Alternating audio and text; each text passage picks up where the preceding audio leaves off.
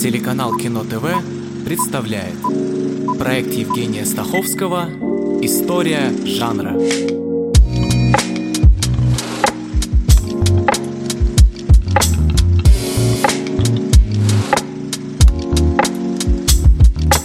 Супергеройское кино – это жанр кинематографа, появившийся в результате экранизации американских комиксов о супергероях, то есть людях, обладающих сверхчеловеческими способностями.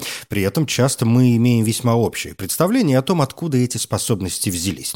Если говорить о связи с другими жанрами, то это в первую очередь боевики, научная фантастика и фэнтези. Ну и где супергерой, там и суперзлодей, порой становящийся главным персонажем. История супергеройского кино столь столь обширно, что будет три серии. В этой, первой, о том, какой супергерой первым попал на киноэкраны, как на облик тени повлияло радио, ну и история Супермена. Фильмы о супергероях появились почти сразу после того, как комиксы стали суперпопулярны.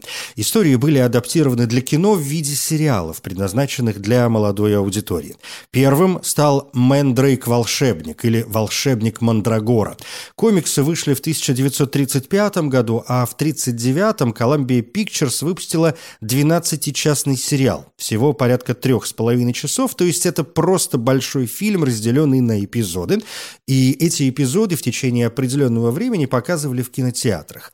Каждый эпизод завершался клиффхенгером, то есть открытым финалом, требующим продолжения, чтобы раззадорить публику и заманить ее в кино и на следующей неделе, когда будут показывать очередную серию. Мэндрейк, одетый в классический костюм фокусника с плащом и цилиндром иллюзионист с сильными гипнотическими способностями, при этом порой он владеет невидимостью, левитацией и телепортацией, информации и вообще кажется, что наделен практически неограниченными способностями. Но автор Ли Фальк вскоре возвращает своего героя в ранг гипнотизера, хоть и способного к телепатии, для того, чтобы его подвиги не выглядели слишком легковесными. Самое забавное, что уже в 30-е годы получил известность реальный канадский фокусник, выступавший под именем Леон Мэндрейк, чье сходство с персонажем трудно не заметить. Тем не менее, принято считать, что Ли Фальк случайно изобрел имя волшебник Мандрагора, а художник Фил Дэвис в итоге подружился с Леоном и действительно придал персонажу его черты. Хорошо, что обе стороны договорились о перекрестном продвижении друг друга, в результате чего волшебник Мандрагора стал известен в во всей Северной Америке. Но кроме первого сериала о Мандрейке вспомнить практически нечего, разве что телевизионную работу 79 года, заявку компании Warner Brothers 2012 года с анонсом Саши Барона Коэна в главной роли, и то, что в 60-е близкий друг Ли Фалька Федерико Феллини намеревался снять фильм о Мандрейке, но этот проект тоже не был реализован. А поскольку мы собираемся провести немного неформальный вечер, я бы для начала спросил у публики о ее интересе к магии. А как насчет вас? Но я думаю, мы все бы хотели знать, как быстро разбогатеть. Очень просто. Я начну с того, что вытащу эту монетку из-за вашего уха. В 1940 году выходит 15-частный киносериал «Тень». Созданный за 10 лет до этого для радиопостановок персонаж перекочевал сначала в журналы, потому что люди начали спрашивать у продавцов экземпляры вот этого детективного журнала «Shadow», хотя его не существовало, но а затем тему подхватил кинематограф. Характер и внешний вид «Тени» постепенно менялись менялись на протяжении его длительного вымышленного существования. Изначально тень носил широкополую черную шляпу и черный плащ с малиновой подкладкой и поднятым воротником поверх стандартного черного делового костюма. С течением времени его облик оказывается не таким уж важным, потому что он невидим, когда действует как угроза для преступности.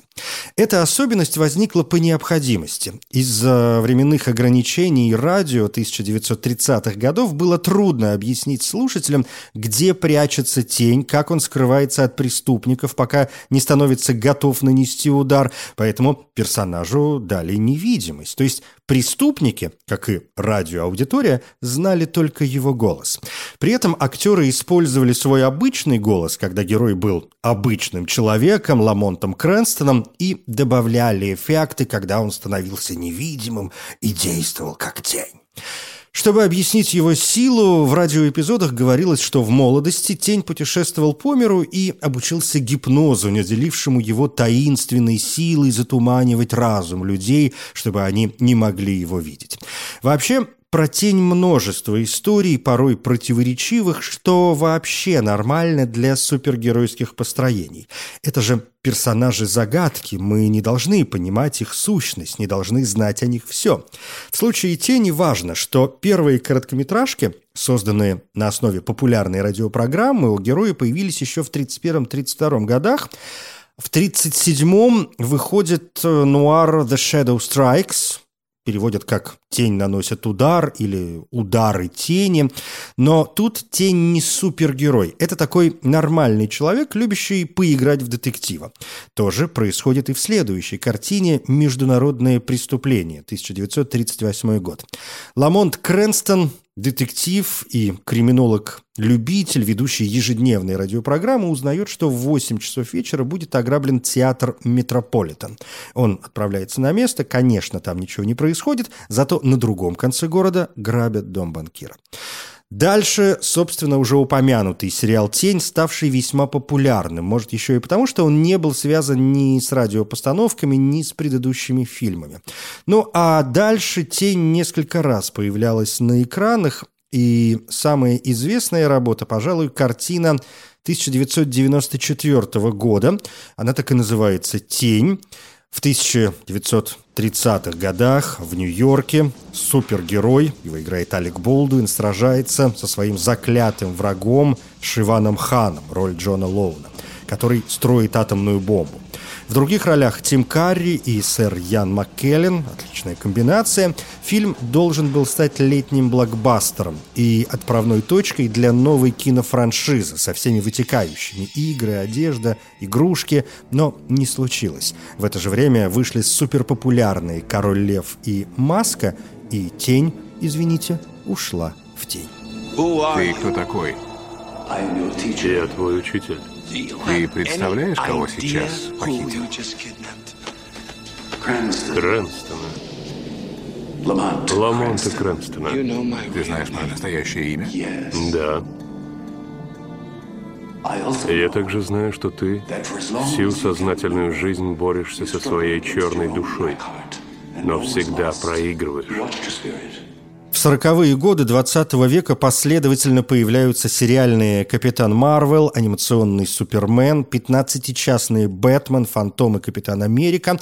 В 1948 году выходит новый «Супермен», 15-серийный, но уже художественный киносериал. И это первое человеческое появление Супермена на киноэкране. Супермен, как известно, инопланетянин. Его биологические родители отправляют парня на Землю как раз в тот момент, когда его родная планета планета Криптон или Криптон, в русском языке используют разные ударения, эта планета взрывается. Позже его воспитывает фермерская пара, как известного всем нам Кларка Кента. Они-то и обнаруживают, что он обладает огромной силой. После смерти приемных родителей Кларк отправляется в Метрополис и начинает работать в газете Daily Planet, чтобы держать руку на пульсе новостей. Это дает ему быстрый доступ к большому количеству информации, и всякий раз, когда возникают чрезвычайные ситуации он обращается в свою тайную личность Супермена. Вы мне не верите? Проверьте меня. Если ты и правда Супермен, у тебя есть сверхзрение. Скажи мне, что внутри этого шкафа? Это просто. Ах, мое сверхзрение разрушено? Понятно, что супергеройское кино требует спецэффектов, но спецэффекты тогда были ужасно плохими и очень дорогими, так что все изображения Супермена в полете были анимированы, так же, как Супермен летал в мультфильмах начала 40-х годов. И вот эти сцены полета сослужили дурную службу другим спецэффектам, которые, ну, может, были более-менее. К слову, съемочная группа долго пыталась изобразить нормальный полет. Актер Кирк Эйлен провел как-то целый день, вися на вопросах перед проекцией движущихся облаков. Недовольный результатами продюсер Сэм Кацман уволил весь производственный персонал и вместо этого решил использовать анимацию. Своеобразная характеристика сочетания анимационных и живых кадров в том, что взлеты Супермена почти всегда видны на переднем плане. Актер прыгал с трамплина, и вот мы уже видим, как он летит мультиком. А его приземление почти всегда происходит за объектами. То есть, когда он влетает в окно, это просто впрыгнул, и мы понимаем, что вот он прилетел. А если действие происходит на пленэре, то Супермен приземляется за припаркованными машинами, зданиями, горами и часто на некотором расстоянии от того места, где он должен оказаться, и потом он бежит, чтобы попасть куда надо. Бюджетные ограничения сериала часто заставляли использовать одни и те же материалы, особенно сцен полета. Момент, показывающий, как Супермен летит над скалистым холмом, использовался по крайней мере один раз почти в каждом эпизоде. Несмотря на это, «Супермен» стал самым прибыльным сериалом в истории кино, а в 1950 году вышло продолжение «Атомный человек против Супермена» тоже в 50 сериях. Первым художественным не сериалом, а фильмом о Супермене стал 58-минутный «Супермен и люди-кроты». В качестве журналиста Кларк Кент едет к месту бурения самой глубокой нефтяной скважины в мире. Но бур достигает неизвестной подземной области, где живут маленькие существа, которые, конечно, появляются на поверхности. Конечно, ночью, конечно, они светятся в темноте, это всех страшно пугает, и люди замышляют истребление подземных жителей. Только у Супермена есть шанс предотвратить эту трагедию. Не слишком примечательное кино выполнило свою основную функцию. По сути, «Супермен и люди-кроты» стал пилотной серией последующего 104-частного сериала, шедшего с 1952 по 1958 год. Первым высокобюджетным фильмом стал «Супермен» 1978 года. Режиссер Ричард Доннер в главной роли Кристофер Рив. Почти двух с половиной часовой фильм стоил 55 миллионов долларов. Это примерно 250 миллионов в ценах 2022 года. И по сию пору это самый успешный художественный фильм о Супермене с точки зрения кассовых сборов. В списке предполагаемых актеров на главную роль значились Мухаммед Али, Аль Пачино, Джеймс Кан, Стив Маккуин, Клинт Иствуд и Дастин Хоффман. Роберту Редфорду предложили крупную сумму, но он посчитал, что слишком известен для этой не вполне убедительной роли. Нил Даймонд, Арнольд Шварценеггер и Сильвестр Сталлоне были заинтересованы, но их проигнорировали. Полу Ньюману предложили на выбор роли Супермена Лекса Лютера и Джо Релла за 4 миллиона долларов, но он отказался от всех трех ролей. Всего на роль Супермена пробовались более 200 актеров. Находили парней с прекрасным телосложением, которые совершенно не могли играть, или, наоборот, замечательных актеров, э, которые и отдаленно не были похожи на Супермена. Поиски были настолько отчаянными, что кинопробу прошел даже стоматолог жены продюсера Ильи Салкинда. Кристоферу Риду поначалу отказали. Его сочли слишком молодым и худым. На момент подготовки к съемкам ему было 24 года, и при росте 193 сантиметра он весил 86 килограммов.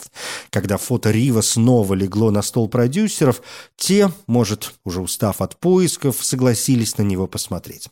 Чтобы утяжелить Рива, задумали использовать специальный костюм, чтобы создать мускулистое телосложение. Но Рив отказался, заверил, что справится, и в итоге прошел интенсивный двухмесячный курс тренировок под руководством бывшего чемпиона Великобритании по тяжелой атлетике Дэвида Проуза. Тренировочный режим состоял из утреннего бега, двух часов тяжелой атлетики и 90 минут на батуте. В итоге актер прибавил 14 килограммов мышц.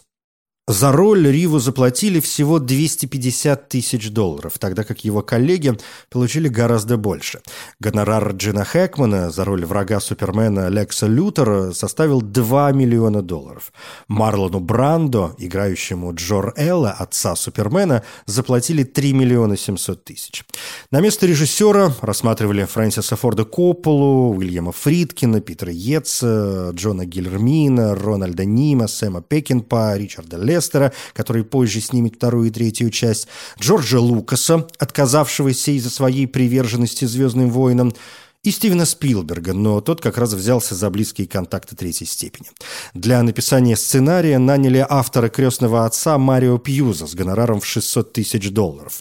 Фильм был очень успешным и у публики, и у критиков. Кассовые сборы составили 300 миллионов долларов, три номинации на «Оскар» за монтаж, музыку, оригинальный саундтрек и звук, плюс премия Академии за особые достижения в области визуальных эффектов. Тебя зовут Кал Эл. Ты последний из жителей планеты Криптон. Ты вырос среди землян, но ты не один из них. Ты обнаружил лишь малую часть своих способностей. Следуй за мной – сын мой, за пределы привычного земного опыта. «Супермен» 1978 года стал первым высокобюджетным фильмом о супергероях, и именно он заложил основы производства второй волны супергеройского кино. Первое – это 40-е годы. Фильм 1978 года породил три продолжения. Последнее, «Супермен 4. В поисках мира», вышло в 1987 году, и было таким провальным, что его даже включили в неофициальный список худших фильмов всех времен. Это список фильмов, которые худшими называли критики, историки кино, аналитики и другие эксперты. Провал был настолько шумным, что до 2006 года, то есть почти 20 лет, фильмов о Супермене не снимали. Ну, то есть проекты были, но не случилось. В 2006 вышло «Возвращение Супермена» Брайана Сингера. Это продолжение двух классических фильмов 78 и 80 годов без отсылки к тому, что происходило в третьей и четвертой сериях.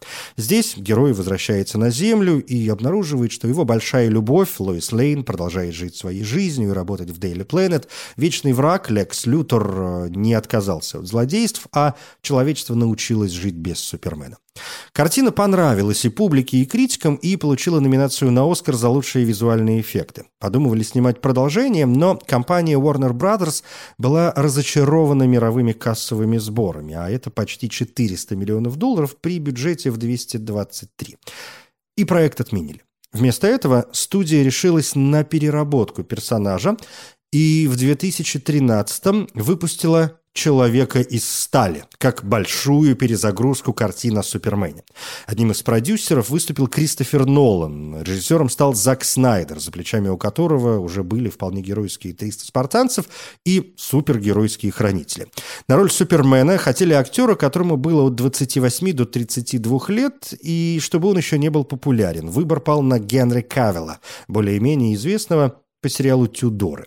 Кевину Костнеру досталась роль приемного отца, а Рассела Кроу выбрали на роль биологического отца героя. «Человек из стали» – первый фильм из расширенной вселенной DC вымышленной общей вселенной, основанной на серии фильмов о супергероях, персонажах, появляющихся в американских комиксах издательства DC Comics. Ну, то есть разные герои действуют вместе в едином пространстве. Warner Brothers планировала воссоединить различных супергероев DC Comics в фильмах еще в 2002 году, когда Вольфганг Петерсон должен был снять кроссовер франшиз фильмов о Бэтмене и Супермене.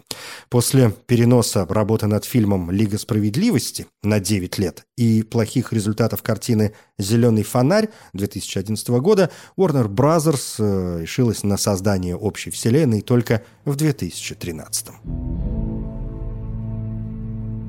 Человек из стали пересказывает историю происхождения Супермена. Кларк Кент узнает, что он космическое существо со сверхъестественными способностями с планеты Криптон, и тогда он берет на себя роль защитника человечества в попытке помешать генералу Зоду, роль Майкла Шеннона, это самое человечество уничтожить. А генерал Зод э, – криптонский парень с такими же способностями, как и у Супермена, и он хочет превратить Землю в новый Криптон под своим правлением. Некоторые критики усмотрели в «Человеке из стали» религиозную религиозную аллегорию, особенно после того, как Warner Bros. создала веб-сайт, содержащий брошюру под названием «Иисус – оригинальный супергерой». Борьбу Кал-Элла, это криптонское имя Супермена, сравнили со страстями Христовыми. Мол, Кал-Эл, которому, к слову, 33 года, готов пожертвовать собой, чтобы спасти людей Земли. Он не хотел раскрывать миру ни свою личность, ни свою силу, но решает сдаться Зоду, чтобы спасти человечество. Зода в то же время сравнивали с Гитлером и его видением чистого общества как единственным ответом на проблемы выживания. Что ты делаешь, Зод? Это безумие! То, что должен был сделать давно. Эти законотворцы своими дебатами превратили Криптон в руины. Если ты одержишь победу, тебе будет некого возглавлять. Присоединяйся. Помоги мне спасти нашу расу. Мы начнем заново.